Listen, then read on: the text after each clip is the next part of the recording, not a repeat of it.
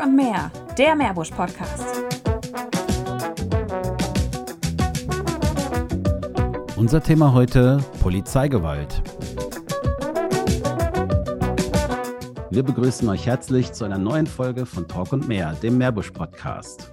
Wir, das sind heute Stefanie Huthmann und Andreas Wagner. Und unser heutiger Gast ist Jan Keuchel, Journalist aus Meerbusch. Jan, willkommen zu unserem Podcast. Möchtest du dich vielleicht kurz vorstellen?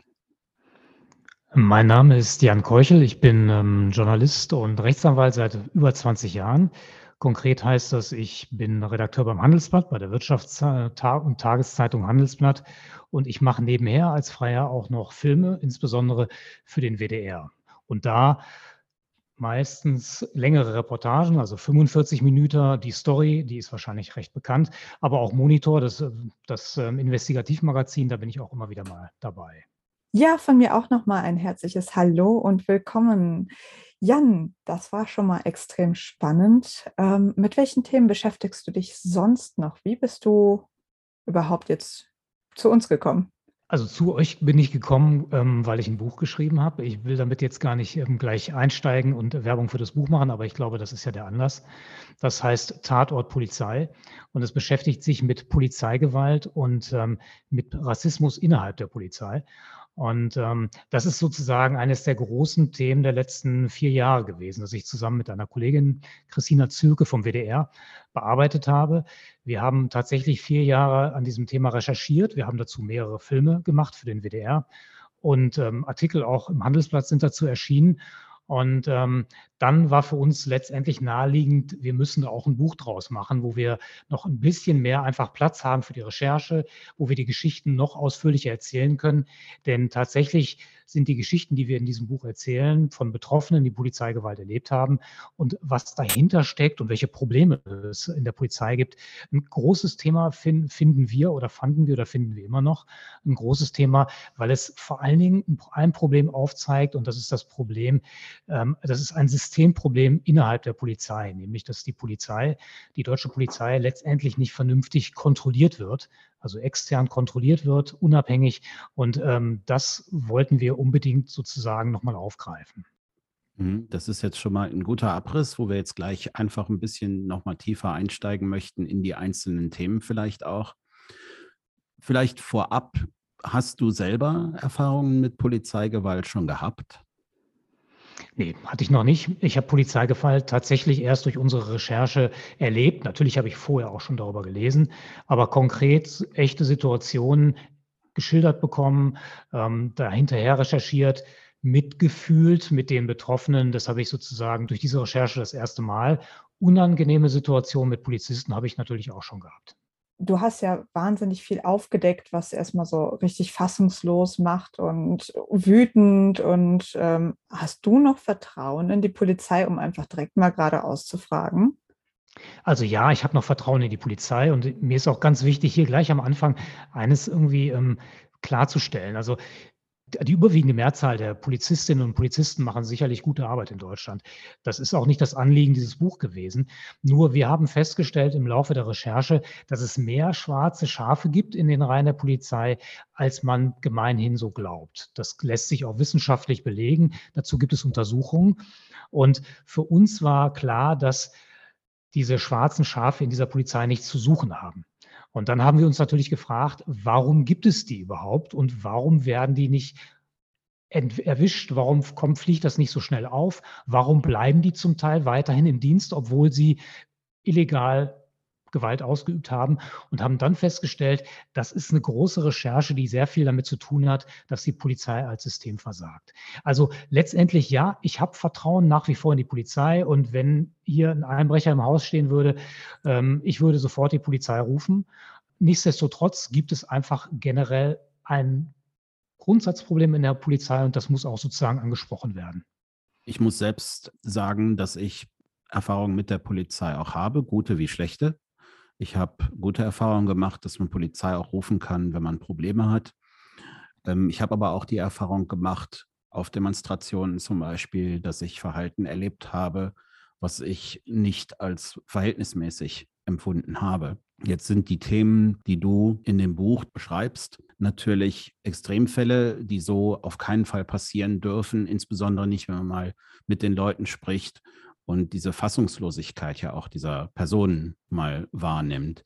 Wie bist du denn oder wie seid ihr an die Personen überhaupt rangekommen? Wie habt ihr überhaupt diese Leute kennengelernt, die diese Polizeigewalt erfahren haben? Also Ausgangspunkt war ein Fall, der uns per Zufall sozusagen über den Weg gelaufen ist. Meine Kollegin, die Christina, hatte Kontakt zum damaligen Zeitpunkt mit Günter Wallraff, den ja die meisten kennen, den großen Investigativjournalisten. Und sie hat mit ihm wegen etwas ganz anderes gedreht. Und er hat ihr dann von diesem Fall, von diesem einen Fall erzählt. Und diesem Fall sind wir hinterhergegangen. Das ist der Fall von Sven, der beim Christopher Street Day zweitausendsechzehn von zwei Polizisten schwer misshandelt wurde, grundlos.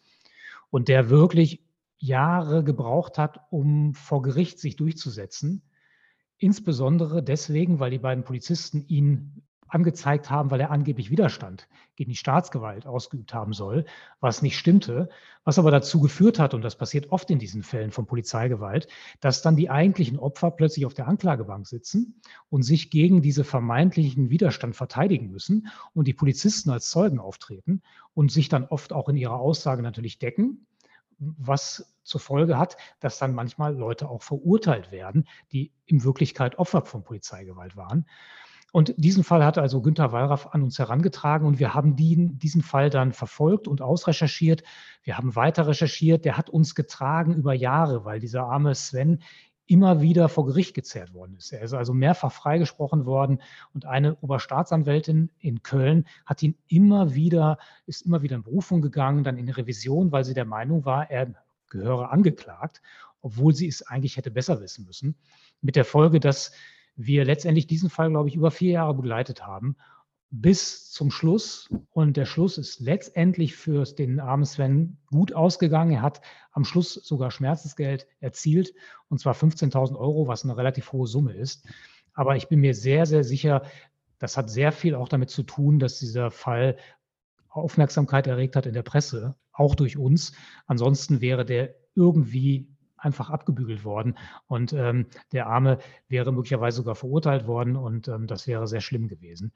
Eine große Ausnahme in dem Fall war im Übrigen auch, dass es eine junge Polizeischülerin gab, die bei diesem Einsatz dabei war und die gegen ihren Vorgesetzten ausgesagt hat vor Gericht, was wirklich sehr, sehr selten vorkommt. Eine ganz, ganz, eine ganz, ganz mutige Frau.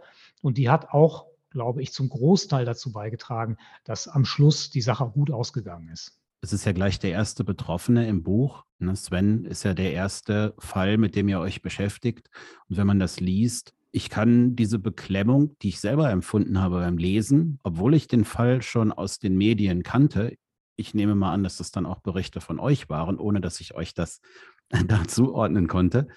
Aber das fand ich so beklemmend, diese Hilflosigkeit, die da zum Ausdruck kommt. Kannst du da irgendwie sagen, was die Personen geäußert haben, mit denen ihr gesprochen habt? Gibt es da so einen roten Faden, was diese Hilflosigkeit angeht, die sie alle vielleicht empfinden? Ja, also es gibt einen roten Faden. Bei Sven ist es sicherlich sehr stark der Fall gewesen.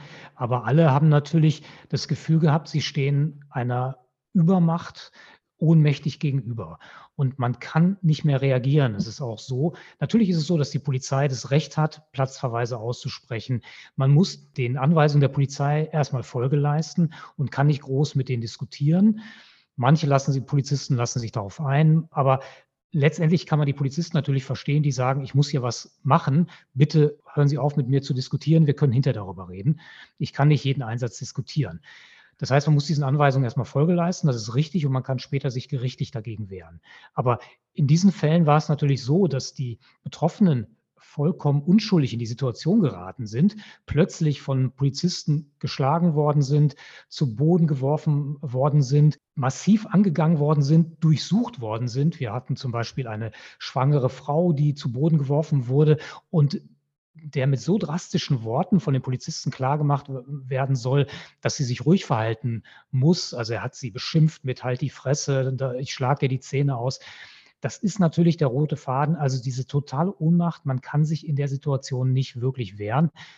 Man muss das irgendwie über sich ergehen lassen Und es war bei Sven ja auch so, dass der dann gesagt hat, ich habe mich irgendwie innerlich nur noch umarmt und habe gehofft, dass das irgendwie gut ausgeht, dass ich da rauskomme. Und das ist ja natürlich eine ganz, ganz schreckliche und traumatische und traumatisierende Erfahrung, die die Leute da erleben mit der Polizei. Das ist in der Tat ein sehr gewaltiger Einschnitt, den man da in seinem Leben dann erfährt. Und das wünscht man niemanden. Das kann man sich gar nicht vorstellen.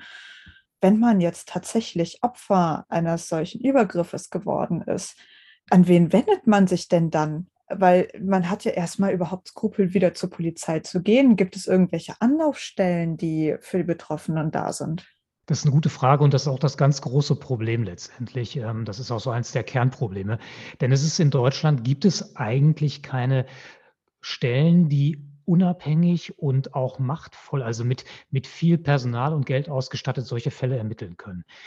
Sprich, wenn jemand Polizeigewalt erfährt und das anzeigen möchte, muss, landet er letztendlich bei der Staatsanwaltschaft, weil Anzeigen gehen ja über die Polizei zur Staatsanwaltschaft.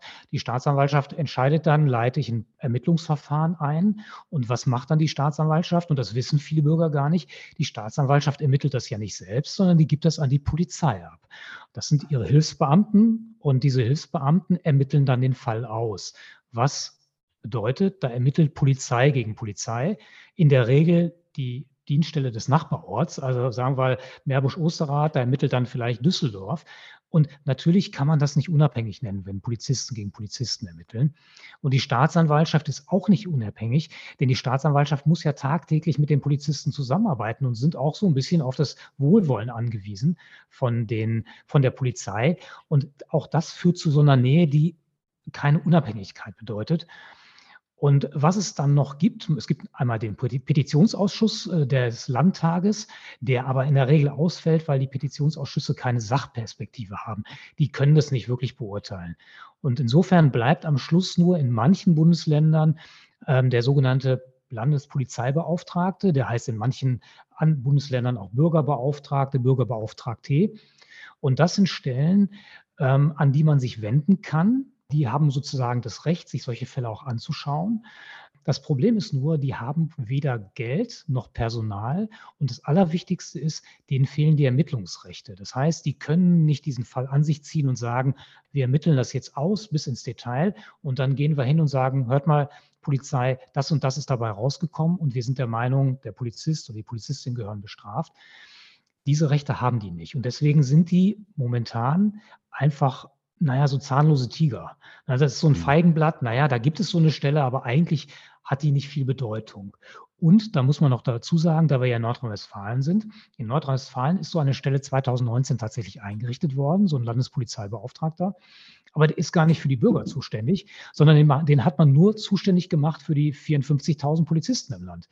An die können sich die Bürger nicht wenden. Das ist eine Stelle, durchaus auch wichtig für Polizisten, die zum Beispiel im Dienst Mobbing erfahren. Aber das reicht natürlich überhaupt nicht, um sozusagen die Probleme der Bürger aufzugreifen. Dazu müsste es eben sozusagen einen Bürgerbeauftragten geben, der speziell auch für die Bürger zuständig ist.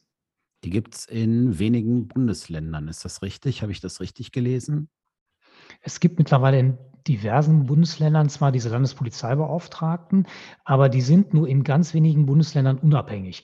Und zwar nur in drei bisher, in Rheinland-Pfalz, in Baden-Württemberg und in Schleswig-Holstein. Das ist nämlich so, da sind die an den Landtag angedockt und sind nur dem Landtag gegenüber verantwortlich.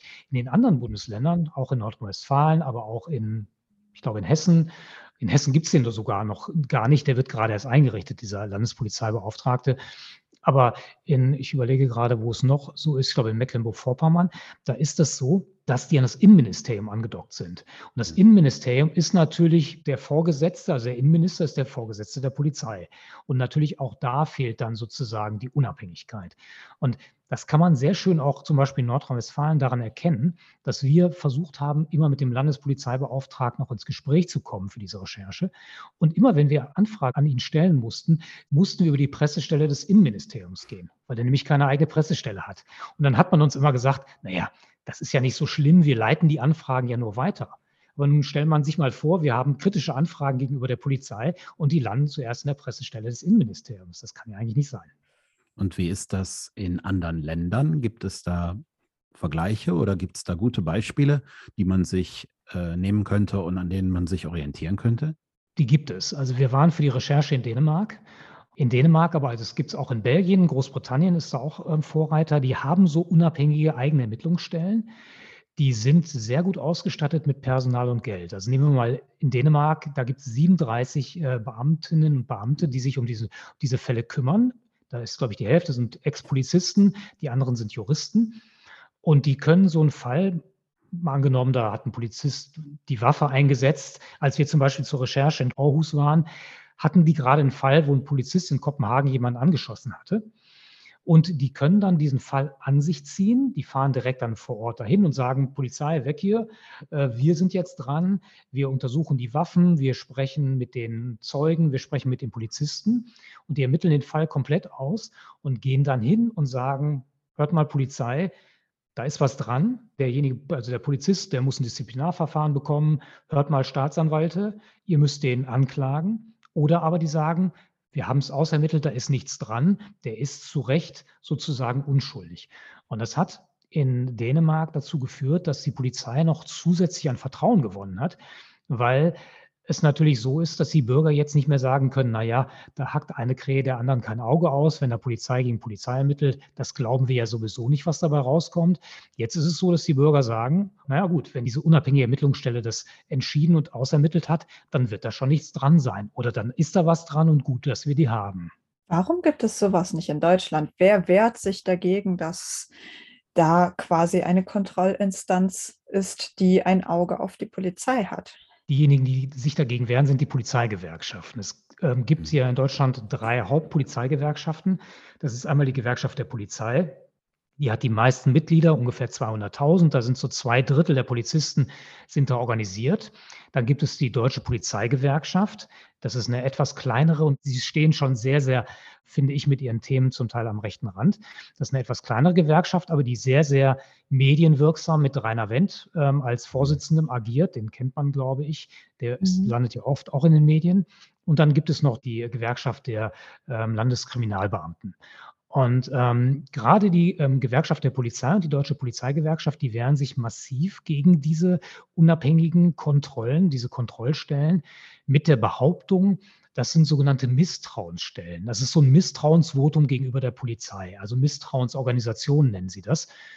Und das ist natürlich überhaupt nicht richtig, aber die Polizeigewerkschaften haben sehr viel Einfluss auch auf Innenpolitiker. Und das führt eben halt auch dazu, dass diese Diskussion in der Innenpolitik, wo sie ja hingehört, auch bei den Innenpolitikern, Innenministern, nicht besonders verfängt. Wir haben zwar den einen oder anderen gesprochen, wir haben auch den thüringischen Innenminister gesprochen, Herrn Meyer, der doch immer aufgeschlossener wurde für diese Idee und der jetzt auch versucht hat, in Thüringen anzustoßen, dass diese dieser Landespolizeibeauftragte, oder in dem Fall ist es eine Frau, dass die sozusagen so ein bisschen entkoppelt wird, auch vom Innenministerium. Das ist wirklich ein ganz, ganz vernünftiger Weg. Aber auch der hat es nicht ganz so leicht, sich da durchzusetzen. Und ähm, die Polizeigewerkschaften sind natürlich insofern wichtig für jeden Innenminister. Wenn die Polizei nicht funktioniert, hat der Innenminister schlechte Karten. Das hat man ja auch gesehen bei diesen Situationen in Köln, Silvester am Bahnhof, bei diesen großen Unruhen. Da hat ja auch der Innenminister damals große Probleme bekommen, weil auch die Polizei nicht so richtig gut funktioniert hat. Und die haben sich dann gegenseitig dann auch sozusagen den schwarzen Peter hin und her geschoben. Also Innenminister sind sehr von der Polizei abhängig und dementsprechend haben die Polizeigewerkschaften relativ viel Macht. Und wenn die sagen, wir wollen sowas nicht, dann fällt das nicht so richtig auf fruchtbaren Boden leider. Ist das möglicherweise auch ein Grund, warum Horst Seehofer sich so gesperrt hat, diese Studien in Auftrag zu geben? Da gab es ja die Forderung nach diesen vielen Berichten über irgendwelche Chats, die da stattfanden, wo da Polizisten sich definitiv ähm, am rechten Rand, über den rechten Rand hinaus vielleicht auch bewegt haben, also in die radikale Richtung schon. Absolut. Also ähm, diese Chats sind wirklich erschreckend. Wir haben dazu ja auch eine, ein bisschen was im Buch geschrieben. Ähm, die Art und Weise, wie da sozusagen hin und her geschrieben wird, welche Bilder da kreiert oder hin und her geschickt werden. Ähm, Hitler-Bildchen, ähm, Gaskammer, Witze, ganz schrecklich. Und ähm, man muss sagen, ähm, das ist dann ja so ein bisschen widerwillig in N R W dann untersucht worden. Aber sowohl auch in N R W, also Herr Reul als Innenminister, als auch Herr Seehofer, den du ja angesprochen hast, sträuben sich sehr gegen vernünftige, unabhängige Untersuchungen. Und ähm, das ist ein ganz großer Fehler. Das liegt eben halt auch daran, wie du schon zu Recht fragst, ähm, dass Herr Seehofer als Bundesinnenminister seine Polizei schützen will und die Landesinnenminister ihre Polizisten und die gar kein großes Interesse an solchen Untersuchungen haben. Es gibt jetzt mittlerweile schon tatsächlich auch Aufträge für Studien. Auch Herr Seehofer hat sich ja, Herr Seehofer hat ja einen Trick gemacht. Er hat gesagt, ich will eine Rassismusstudie, ich mache sie jetzt dann doch, als der Druck zu groß wurde. Herausgekommen ist dann eine Studie, die den Alltag von Polizisten untersuchen soll, durch Polizistenbefragungen. Ich bin sehr gespannt, was dabei herauskommt. Das ist natürlich nicht das, was die Wissenschaft sich gewünscht hat. Es ist sozusagen auch nicht wirklich an eine unabhängige Institution gegangen. Jetzt macht es die Polizeihochschule in Münster. Und ähm, da muss man sich fragen, ist das wirklich die richtige Organisation, die da jetzt die Untersuchung durchführt? Ähm, aber immerhin, es kommt ein bisschen was. Da sind, ist, glaube ich, die Wissenschaft, aber auch wir sind natürlich sehr darauf, äh, sind sehr gespannt, was letztendlich dabei herauskommt. Aber es ist ein sehr, sehr zäher Prozess, da die, die Innenminister zum, zum Untersuchen zu tragen. Dabei sind diese Untersuchungen so eminent wichtig, denn, und das, da verstehe ich die Polizei wiederum auch nicht, wenn es denn kein großes Problem ist, wird sich das bei den Untersuchungen hier herausstellen. Und dann kann man zu Recht sagen, wir haben es jetzt untersuchen lassen, es ist nicht schlimm, es sind Einzelfälle, oder Einzelfälle kann man es ja nicht mehr nennen, aber es sind nicht so viele Fälle, wie man vielleicht glaubt. Wenn es aber dann doch ein größeres Problem ist, sollten die Innenminister ja erst recht ein, ein Interesse daran haben, dieses Problem anzugehen und den Mechanismus zu finden, der auch fehlt, um solche schwarzen Schafe auszusortieren. Du sprachst den Alltag der Polizei an. Habt ihr bei euren Recherchen etwas festgestellt, wo ihr sagt, so Mensch, da sind Begebenheiten bei der Polizei, die vielleicht zu einer Art äh, Tunnelblick führen oder etwas Ähnliches, dass man betriebsblind wird? Ja, das haben wir festgestellt. Also wir haben mit Polizisten auch gesprochen. Keiner wollte da mit offenem Visier, was ich in gewisser Weise verstehen kann. Es war schon durchaus schwierig, an Polizisten heranzukommen. Die haben alle natürlich nur anonym mit uns geredet. Eine Begründung, die ich sehr einleuchtend oder erschreckend fand, war, ein Polizist sagte, wenn ich zum Beispiel andere Polizisten anzeige, wenn das herauskommt, dann bin ich Nestbeschmutzer und dann heißt es Edeka. Und bei Edeka habe ich erstmal gesagt, was meint er denn überhaupt damit? Und er meinte damit Ende der Karriere. Also das ist die Abkürzung für, wenn du ähm, den Mund aufmachst, bist du raus. Und ähm, das war sozusagen so ein bisschen ähm, die Schwierigkeit, mit Polizisten ins Gespräch zu kommen. Was sie uns auch erzählt haben, und das muss ich hier gleich mal vorwegnehmen, und das ist auch wichtig zu sehen, die Poliz- Polizisten und Polizistinnen haben einen harten Job, keine Frage. Insbesondere, wenn man in Brennpunktgebieten arbeitet, ist das nicht, ist das nicht leicht. Ähm, was Sie uns erzählt haben, das ist gar nicht diese zunehmende Gewalt, von der immer gesprochen wird. Die Gewalt gegen Polizisten, das lässt sich statistisch nachvollziehen, hat gar nicht zugenommen. Davon reden ja aber Polizeigewerkschaften gern und Innenminister, die Polizei erfährt zunehmend Gewalt, das stimmt nicht. Was aber stimmt und was uns alle Polizisten auch gesagt haben, ist, dass diese Beleidigungen zunehmen, dass man zunehmend äh, merkt, es ist kein Respekt mehr da. Viel schneller geht es halt los mit, mit Beschimpfungen und das nimmt die Polizisten schon auch durchaus mit, das kann ich nachvollziehen. Und was für sie auch schwierig ist, insbesondere wenn sie in Brennpunkten arbeiten, dass sie zum Teil Leute, die recht schwer kriminell ähm, agieren, zehnmal im Jahr festnehmen und die trotzdem wieder rauskommen. Also dieses Gefühl, man macht so eine Sisyphos-Arbeit. Man rollt den Stein auf den Berg rauf und der kommt wieder runtergerollt am Abend.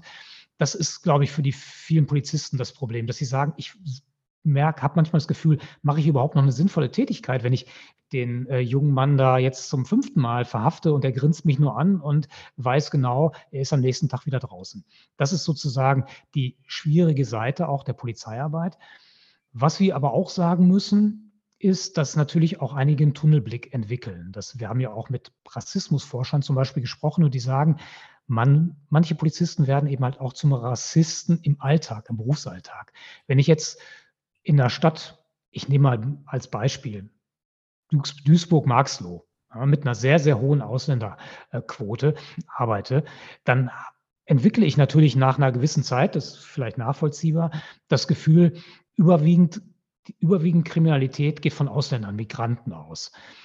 Dass das natürlich sozusagen im Bundesdurchschnitt nicht so sein äh, wird und auch nicht so aussehen muss, das verdrängt man mit der Zeit. Also man hat, trifft dann immer wieder nur auf Migranten, die, die schlimme Sachen machen und denkt, das ist so der, das ist so die Wahrheit. Deswegen ist auch der Appell, den wir immer so in dem Buch auch haben und den eben natürlich auch Wissenschaftler immer wieder ähm, im Mund führen, ist nach fünf Jahren raus aus diesen Brennpunktgebieten. Also die Leute, die müssen nach einer gewissen Zeit raus aus diesen schwierigen äh, Gebieten und müssen mal auf eine Dienststelle, wo es ein ganz normales Leben gibt, in Anführungszeichen, wo man mal wieder sieht, naja, das ist doch nicht die Welt, die ich da erlebt habe. Die fünf Jahre, das ist halt nur ein kleiner Teil davon.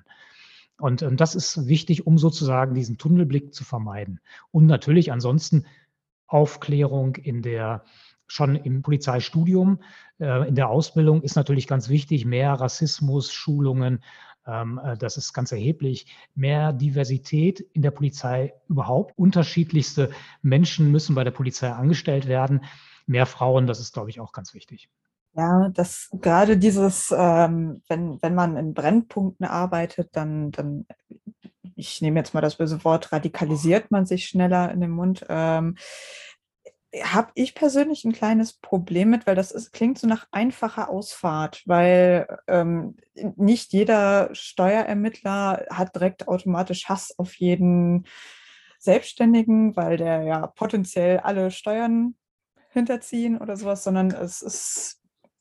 Ich finde ich find diese Aussage ein wenig zu einfach. Ich konnte ja nicht anders. Ähm, aber ja, unterm Strich muss das Problem stärker an der Wurzel angepackt werden. Schon eigentlich halt in der Polizeischule oder auch bei den Rekrutierungsanforderungen. Äh, gibt es da irgendwas, ja, die, mehr Diversität und sowas? Das ist ja schon ein guter Anfang. Auf jeden Fall mehr Diversität, in der Ausbildung natürlich mehr, mehr Problembewusstsein für Rassismus. Das eine mit dem Steuerhinterzieher will ich noch aufgreifen. Natürlich ist es so, dass, glaube ich, Polizisten generell eher aus einem konservativen Umfeld kommen. Das heißt, man muss sich natürlich auch mal so ein bisschen klar machen, wer wählt diesen Beruf des Polizisten. Man hat relativ schnell eine Waffe in der Hand, man trägt Uniform. Das zieht schon auch Leute an, die so ein, so ein Im, das kann im positiven Sinne ein Gefühl für Law and Order haben, für Recht und Gesetz. Dafür stehen Polizisten ja auch. Das kann aber eben halt auch Leute anziehen, die so das Gefühl haben, ich muss jetzt hier meine, meine Ordnung durchsetzen. Und die ist geprägt von meinem Weltbild. Und das Weltbild entspricht ähm, eigentlich gar nicht dem, dass wir sozusagen ähm, in, als, als Demokratie haben. Also das muss man schon sehen, dass tatsächlich wahrscheinlich bei der Polizei etwas andere Leute sitzen als jetzt bei der Steuerfahndung. Wobei ich glaube, dass Steuerfahnder auch durchaus einen gewissen Hass auf entwickeln, wenn sie schon wieder den, den, jemanden erwischen, der irgendwie durch eine Selbstanzeige noch ihnen durchs, letztendlich durch das, durch das Strafbarkeitsnetz geht. Aber das ist was anderes. Aber ich will zurückkommen nochmal auf, auf das Thema Ausbildung. Ja, die Ausbildung muss stärker auf das Thema Rassismus noch fokussiert werden, damit ähm, das noch stärker geschult wird. Dieses Gefühl, ähm, wie gehe ich im Alltag Alltag mit bestimmten ähm, Menschen um. Und ähm, was, glaube ich, ähm, auch wichtig ist, ist Fortbildung dann. Also es ist ja so, dass man aus der Ausbildung herauskommt, viele Jahre auch mit so einem enthusiastischen Gefühl, jetzt kann ich endlich loslegen. Und die werden im Alltag ja auch durchaus von Kollegen ausgebremst. Also es gibt ja sozusagen auch diesen komischen Chorgeist innerhalb der Polizei, der manchmal auch verhindert, dass man seinem Vorgesetzten sagt, hör mal, aber so wie du mit dem jetzt gerade geredet hast, das geht ja gar nicht. Weil man dann immer Sorge hat, naja, wenn ich in der Ausbildung bin, fliege ich vielleicht sogar. Wenn ich ähm, noch ein jüngerer Kollege bin, werde ich dann vielleicht gemobbt oder unterdrückt.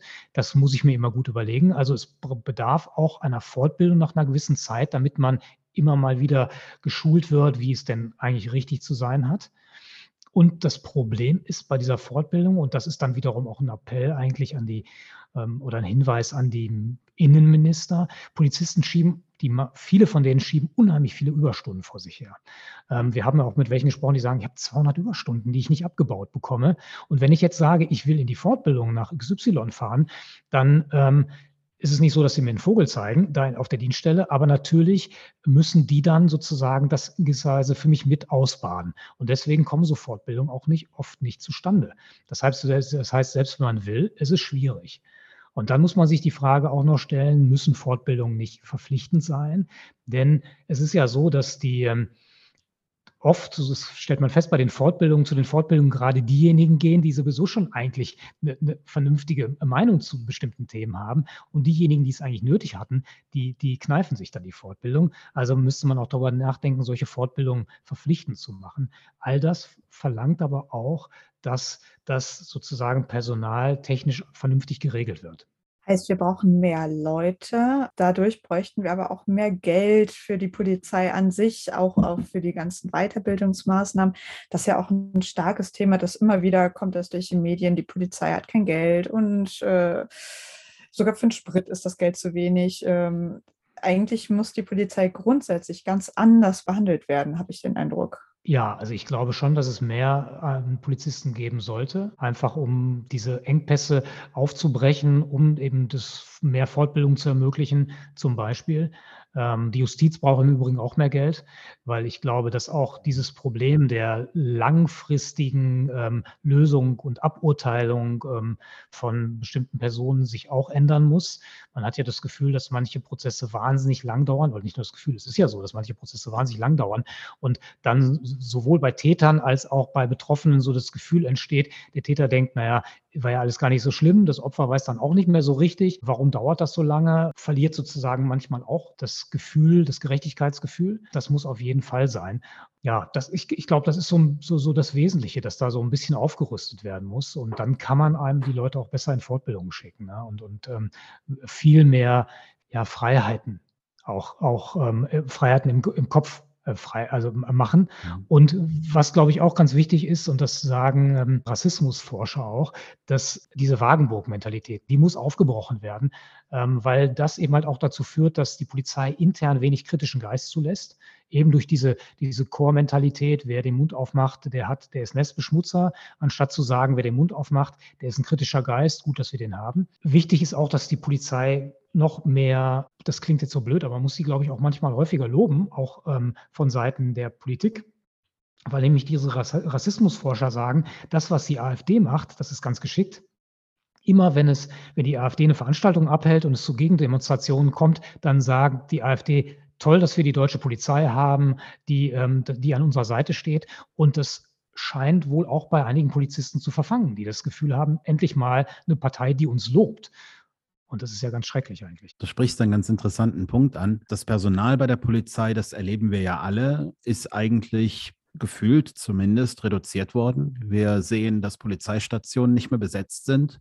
Gerade hier bei uns in Meerbusch, da brauche ich nur in Osterath bei der Polizei vorbeizuschauen. Die ist eigentlich nicht mehr besetzt. Und stattdessen wird oft eine Technisierung in den Vordergrund gestellt. Sei es jetzt diese vielen Überwachungsgesetze, die wir jetzt erlebt haben in der letzten Zeit, in den letzten Jahren muss man ja sagen, Überwachung, Quellen T K Ü, Vorratsdatenspeicherung, Ausweitung von Staatstrojanern. Zuletzt war das Pegasus überall in der Presse. Das ist natürlich nicht alles Polizei, es ist nicht alles Landespolizei, Bundespolizei, sondern da sind natürlich auch Dienste mit betroffen.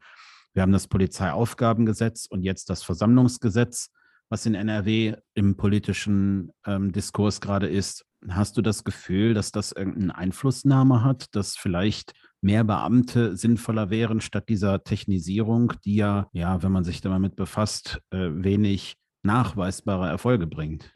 Also ich bin nicht so ein Experte für diese Technisierung. Ich bin aber auch kein großer Fan davon. Also ich bin da so hin und her gerissen. Ich glaube, dass man der Polizei vernünftige Fahndungsinstrumente an die Hand geben muss, weil die Täter ähm, oft sozusagen in einem, sich in einem technischen Raum bewegen, wo die Polizei nur schwer hinterherkommt. Und ich glaube, dass es bestimmte Überwachungsmechanismen geben sollte. Man muss aber auch ganz genau hinschauen, wie die ausgeübt werden. Also ob es einen Richtervorbehalt gibt, dass Richter das genehmigen müssen. Ähm, ähm, das ist, glaube ich, ganz wichtig, dass die Polizei da nicht so einfach vor sich hin agieren kann. Das sieht man bei diesen Polizeigesetzen ja zum Teil auch, die ausgeweitet worden sind. In Nordrhein-Westfalen gibt es ja ein neues Polizeigesetz.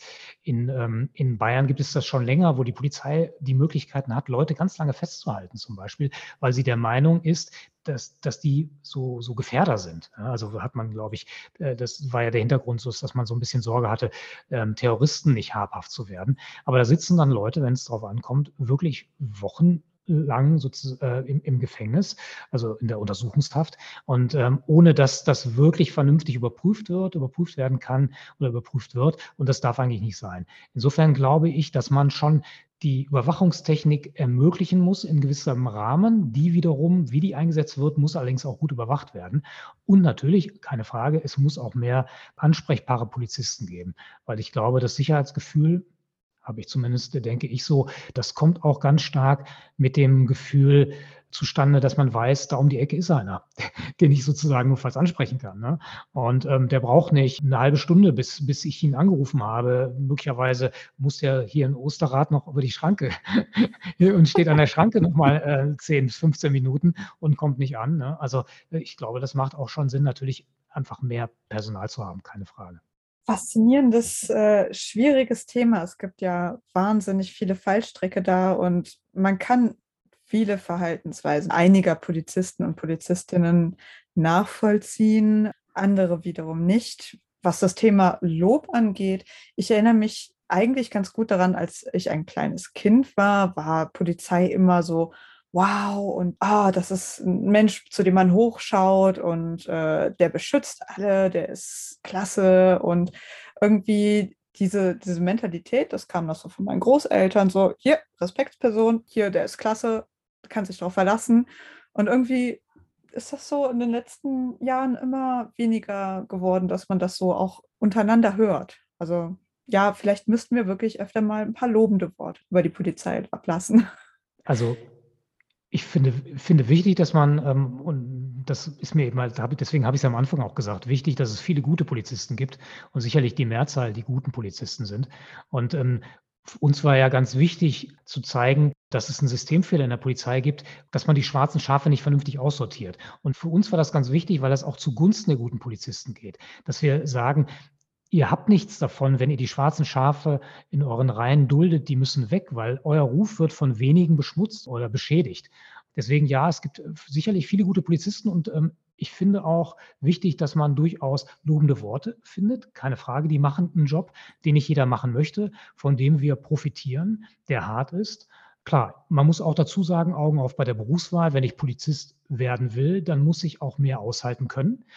Das ist der berühmte Spruch, wenn ich Koch werden will, muss ich sozusagen auch Hitze aushalten können in der Küche. Wenn ich das nicht kann, gehöre ich da nicht hin.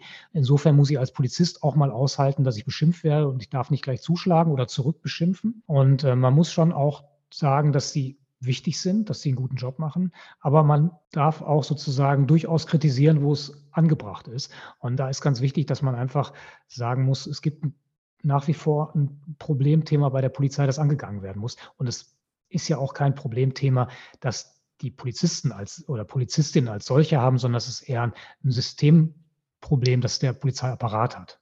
Wie wichtig ist dir, dass dieses Thema, was in der Gesellschaft ja nicht sehr präsent ist, ein bisschen mehr an die Oberfläche kommt, dass vielleicht auch Tabus, die da existieren, wegkommen? Ich finde das ganz wichtig, auch mit Blick nach innen in die Polizei hinein. Ich hatte ja schon erwähnt am Anfang, dass ähm, Sven, also der, der Hauptprotagonist ja in unserem Buch, nur deswegen so glimpflich davongekommen ist nach vielen Jahren vor Gericht, weil eine Polizeischülerin den Mut hatte, gegen ihren Vorgesetzten auszusagen, der dann ja auch noch dafür verantwortlich war, dass er aus dem Polizeidienst erstmal rausgeflogen ist und sie sich mühselig einklagen musste wieder. Also es muss dann eine Enttabuisierung stattfinden, dass man den Mut haben kann und Mut haben muss als Polizist, ähm, hinzugehen und zu sagen, mein Kollege, der hat was falsch gemacht. Und ähm, das ist wichtig, denn ähm, ansonsten hält die Polizei so dicht zusammen, dass, ähm, dass sie so ihre eigenen Regeln irgendwie äh, macht. Ähm, ein Polizeiprofessor, mit dem wir gesprochen haben, der sprach so ein bisschen von so einer, so einer Einheit, die nach eigenen Gesetzen lebt. Und das darf ja nicht sein. Die Polizei muss sich an Recht und Gesetz halten, die darf nicht ihre eigenen Gesetze machen. Und dazu ist total wichtig, und deswegen war es uns auch wichtig, das aufzuzeigen, dass die Polizei selbst es erlaubt, dass man sogenannte Tabubrüche begeht innerhalb der Polizei, nämlich seine Kollegen auch anzeigt, wenn es denn angebracht ist. Mal abgesehen davon ist es eigentlich auch eine juristische Pflicht, die Polizisten oder Polizistinnen haben. Wenn ein Polizist Straftaten begeht, muss man die auch anzeigen. Wie ist das denn, deine Wahrnehmung, wie das in der Gesellschaft ankommt, wenn ihr selber darüber berichtet oder auch unter Kollegen? Hast du den Eindruck, dass da man dir irgendwie anders begegnet, wenn du darüber berichtest? Weil das ist ja doch ein, ich sag mal, sehr gesellschaftlich kritisches Thema, was du da angesprochen hast oder was ihr dort aufgenommen habt. Ganz unterschiedlich. Es gibt natürlich Leute, die ähm, der Meinung sind, ähm, dass das aufgebauscht wird, dass ähm, man die Polizei doch nicht so kritisieren darf. Das gibt es. Es gibt auch Kollegen, die eher konservativ sind und der Meinung sind, dass das alles äh, nicht so dramatisch ist.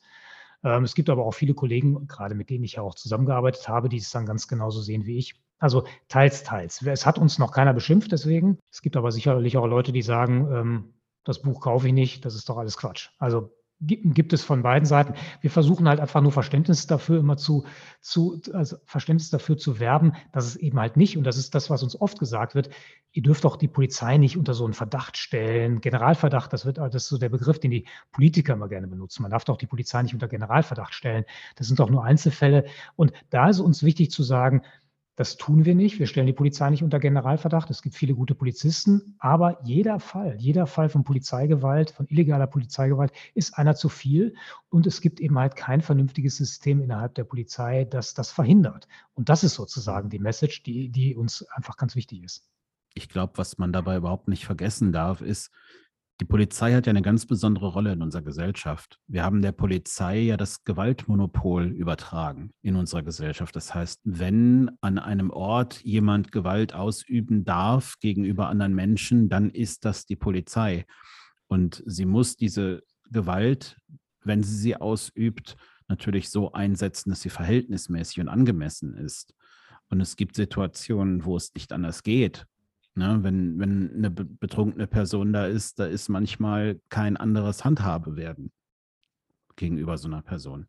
Aber das sind halt Situationen, die sehr, sehr ausgewogen und abgewogen werden müssen. Absolut. Also ich glaube, dass ähm, man in bestimmten Situationen, dazu ist ja auch die Polizei da, für uns Gewalt ausübt, dass wir das nicht tun, sondern dass diese Gewaltausübung übernimmt, muss das aber natürlich auf legalem Wege tun und auch verhältnismäßig. Und das ist ganz wichtig, so dieser Verhältnismäßigkeitsgrundsatz. Das, was ihr da macht, das muss auch dem, was ihr damit erreichen wollt, angemessen sein. Und das haben wir bei diesen Fällen von Polizeigewalt ja erlebt, dass es nicht so ist. Da haben Polizisten einfach sich Dinge herausgenommen, die nicht erlaubt sind. Und wenn man, wenn sie dann hinterher sagen, naja, das war, das kommt oft dann sozusagen in dieser Diskussion dann auf, naja, aber ich musste doch so handeln, weil der doch, dann konnte man sehen, nee, der hat eben halt nicht der andere, ihr hättet den gar nicht schlagen dürfen, der hat doch gar nicht viel gemacht.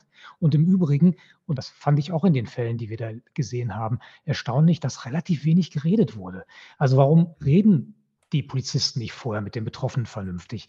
Solche Fälle sind auch oft deswegen passiert, weil die Polizei als jemand dahin kommt, die der Meinung ist, alle haben jetzt zu gehorchen. Und jetzt gehorche gefälligst. Und wenn du nicht gehorchst, dann tue ich dir halt Gewalt an. Und das ist nun mal nicht erlaubt. Also man muss der Polizei nicht sofort gehorchen. Es gibt bestimmte Gründe, warum die Polizei überhaupt nicht agieren darf. Die Polizei darf mich nicht ohne Grund kontrollieren. Die darf mich auch nicht auffordern, einen Raum zu verlassen. Das darf nur derjenige, der sozusagen das Hausrecht hat von diesem Raum. Und das war eben halt in diesem ersten Fall auch so, dass ja der Sven bei McDonald's saß und ein Polizist ihn, zu ihm gesagt hat, komm jetzt mit raus, wir unterhalten uns draußen. Er hatte gar nicht das Recht dazu, ihn aufzufordern, rauszugehen und ihn dann sozusagen niederzuschlagen, weil der Sven ihn sozusagen abwehren will. Das war halt alles total rechtswidrig. Also sprich, ja, Gewalt ausüben muss manchmal sein, aber es muss halt einfach verhältnismäßig bleiben. Ihr habt ja in dem Buch auch noch den Fall von dem Pflegehelfer. Wenn ich das richtig noch im Kopf habe, gab es da nicht sogar Videoaufnahmen von der Situation? In der Tat, also wir haben ja zwei Fälle, in denen es Videoaufnahmen gab. Es ist einmal den Fall der schwangeren Frau, die äh, im Hinterhof von den Polizisten so schwer beleidigt wurde und auch zu Boden gedrückt wurde. Da kann man allerdings nicht sehen, da kann man nur hören. Das hat der Nachbar aufgezeichnet. Bei dem ähm, Pflegehelfer Ähm, Valiente, der ähm, in, ähm, vom Polizisten zu Boden einfach geworfen wurde, vom Fahrrad runtergerissen wurde, weil er angeblich Drogen dabei haben sollte. Da gab es auch Videoaufnahmen und da kann man eben halt auch hören, dass er ruft, ich bin ein Pflegehelfer, der sp- spricht noch nicht so gut Deutsch. Man versteht es aber, man versteht es auch im Video ähm, dann ganz gut. Und ähm, das hat die Polizisten aber erstmal nicht interessiert. Die haben ihn dann durchsucht und irgendwann hat dann einer den Ausweis gefunden, den Pflegehelferausweis. Und dann haben sie gesagt, oh, er ist wirklich ein Pflegehelfer. Und dann hat sich die Situation auch relativ schnell aufgelöst. Dann sind die verschwunden und haben ihn dann da mit, ja, doch auch durchaus äh, schweren Verletzungen liegen lassen. Die haben ihn körperlich untersucht. Die haben ihm die Hose runtergezogen äh, und ihn von hinten mit der Hand untersucht. Das sind alles schlimme, fiese Eingriffe. Und ähm, das hat auch zu einer Traumatisierung geführt, was man total nachvollziehen kann. Und das alles, weil die Polizei der Meinung war, er hat Drogen dabei. Hatte er aber eben nicht. So viel zum Thema Generalverdacht. Ja, genau. Ja. Genau. Also das ist sicherlich, was Steffi gerade anspricht, genau ein interessanter Punkt. Denn Generalverdacht gilt ja in beide Richtungen oder in mehrere Richtungen. Denn wenn die Polizei den Anspruch erhebt, dass wir sie nicht unter Generalverdacht stellen, was wir ja, glaube ich, nicht tun wollen, so hat natürlich auch von uns jeder den Anspruch, nicht unter Generalverdacht gestellt zu werden, weil man einer bestimmten Stereotype vielleicht gerade äußerlich entspricht. Genau, also das ist ja bei dem sogenannten Racial Profiling der Fall, dass die Polizei ähm, Leute rauspickt, weil sie eine andere Hautfarbe haben, also wenn man schwarz ist zum Beispiel. Ähm, und die werden einfach häufiger kontrolliert und ähm, es gibt eigentlich keine wirklich echte Begründung dafür. Aber natürlich hat die Polizei, wenn sie immer wieder Leute mit, mit äh, zum Beispiel immer wieder Schwarze herauspickt, ähm, für, bei einer bestimmten Untersuchung finden sie wahrscheinlich auch was und glauben dann, naja, da haben wir das doch ganz genau richtig gemacht, das sind jetzt unsere Erfahrungswerte und deswegen nehmen wir gleich den nächsten Schwarzen und untersuchen den. Und das ist natürlich sozusagen so eine self-fulfilling prophecy und so eine Spirale, die sich da dreht. Das ist aber nicht erlaubt. Man darf die Leute nicht nur, weil sie eine andere Hautfarbe haben, einfach herauspicken und durchsuchen. Da muss man schon wirklich ernsthafte ähm, Gründe dafür haben. Und das ist ähm, etwas, was in Amerika verboten ist und in Deutschland eigentlich nach dem Grundgesetz, ne, Artikel drei, ähm, alle Menschen sind gleich, ähm, ja auch nicht geht. Das wird in, in Deutschland aber durchaus von der Polizei auch so gehandhabt. Es gibt dieses Racial Profiling und ähm, das ist halt eine Diskussion. Ich finde, das geht überhaupt nicht. Also ich kenne es selber von Freunden, wo wir hier in Meerbusch am Landsknecht, wir standen an den Bütchen, hatten uns unterhalten und äh, eine Person, auch von migrantischer Herkunft, es war schon spät, es war kein Verkehr, war am Telefonieren, trat kurz auf die Straße, ging wieder auf den Bürgersteig. Die Polizei fuhr vorbei, hielt an und äh, wollte ihn gleich auf Drogen untersuchen. Und das war nicht das erste Mal. Der Bekannte hatte dann relativ, ja, wie soll ich sagen, schon eher genervt reagiert, weil er halt diese Situation schon häufig erlebt hatte. Und ähm, sowas prägt doch die Menschen auch. Das heißt, die Polizei muss doch eigentlich auch den Anspruch haben, auch bei diesen Menschen eine, eine Respektsorganisation zu sein, anerkannt zu werden. Und auch ein, ein positives Image dort zu erlangen. Ja, absolut. Und ähm, das ist, das kann man auch nicht verstehen, warum das passiert. Das ist auch nicht in Ordnung. Ich glaube, dass das, ähm, ja, eigentlich sollte die Polizei das sich wünschen und ähm, von dem, von den Menschen respektiert zu werden und auch positiv aufgenommen zu werden. Ähm, sowas spricht natürlich total dagegen. Und man macht sich damit keine Freunde und ich verstehe letztendlich auch nicht, warum. Das ist, glaube ich, ein absoluter Fehler, der auch in der Fortbildung, ne, da sind wir wieder beim Thema Fortbildung, letztendlich ähm, angesprochen werden muss. Man muss den Polizisten oder Polizistin auch sagen, Leute, das, das geht so nicht. Denkt nochmal drüber nach. Ne? Nur weil euch jemand suspekt vorkommt und ähm, er eine andere Hautfarbe hat, den gleich zu durchsuchen, äh, das ist sozusagen nicht der richtige Ansatz. Ne? Das ist nicht erlaubt, das ist nicht verhältnismäßig. Hei, hei, hei, da haben wir jetzt ganz schön viel über die Polizei gesprochen. Was haben wir denn für Erfahrungen mit der Meerbuscher Polizei? Haben, hast du da Erfahrungen mit der Meerbuscher Polizei? Hast du da irgendwie schon mal was mitbekommen oder was gehört oder... Mit der Meerbuscher Polizei habe ich zwei Erfahrungen gemacht. Einmal, als ich ähm, die Polizei gerufen habe, weil ich dachte, ein Einbrecher wäre im Haus, hat sich herausgestellt, es war kein Einbrecher. Genau das, was ich am Anfang, glaube ich, auch schon gesagt habe, das würde ich auch heute wieder tun, wenn ich das Gefühl hätte, ein Einbrecher wäre im Haus, weil das gibt einem wirklich ein gutes Gefühl. Und wenn dann die Polizei kommt, es war so, ich dachte, der wäre im Keller und wir waren oben und dann habe ich für mich entschieden, ich gehe jetzt nicht in den Keller, wer weiß, wer da unten ist und ähm, was mir dann passiert. Und ähm, habe dann die Polizei gerufen und als die dann kam, ja, da war ich schon durchaus erleichtert. Und ähm, das war eine positive Erfahrung, die ich mit der Polizei, mit der Meerbuscher Polizei hatte. Die waren schnell da, die waren nett, die haben sich gekümmert. Das war alles total gut. Und ansonsten ja, mit der Meerbuscher Polizei, weil die ähm, hier das Fahrradtraining, glaube ich, gemacht haben von meinem Sohn in der Grundschule, meine ich, war es noch, auch absolut positiv. Also das sind aber die einzigen beiden Erfahrungen, die ich hier mit der Meerbuscher Polizei tatsächlich gemacht habe. Ich muss auch dazu sagen, ich kenne unsere Polizisten hier in Osterath gar nicht. Ich würde die, glaube ich, wenn sie keine Uniform tragen, nicht erkennen. Mhm. Geht mir ähnlich, wobei ich sagen muss, dass ich mit der Meerbuscher Polizei schon mehr zu tun hatte. Positiv, muss ich natürlich sagen. Wir haben Demonstrationen angemeldet, wir haben Mahnwachen angemeldet. Das ging immer alles sehr gut. Oder auch, wenn wir Infostände mit, mit Parteien oder sowas gemacht haben. Die Polizei kommt dann ja schon mal vorbei und guckt nach, lässt sich die Genehmigungen zeigen. Das war immer alles sehr friedlich. Wir haben immer mit denen bisher ein gutes Auskommen gehabt, wenn wir diese Demonstrationen von Fridays for Future hier hatten. Die Polizei hat die immer begleitet. Das war auch immer gut. Die hat uns da immer unterstützt. Deswegen kann man also hier auch über die Meerbuscher Polizei auch viel Gutes berichten, muss man einfach so sagen. Ja, ist auch wirklich positiv. Ist auch schön, dass das so ist. Ich freue mich da ja auch drüber. Ich glaube auch, dass das in Anführungszeichen auf dem Dorf, in der Kleinstadt natürlich auch eine etwas andere Situation ist als jetzt in der Großstadt. Ich glaube auch, dass in der Großstadt Polizisten größeren Herausforderungen ausgesetzt sind, keine Frage. Nur die müssen die eben halt meistern. Und das, das schaffen sie halt nicht in, in, in vielen Fällen. Und das, das ist eben nicht in Ordnung. Was arbeitest du jetzt? Was ist dein nächstes Ziel? Ich kann dann natürlich, weil, das, weil ich ja investigativ ähm, yeah. recherchiere und Investigativgeschichten mache, eigentlich gar nicht viel darüber, dazu sagen. Also das Thema, Thema Polizei lässt mich auf jeden Fall nicht los.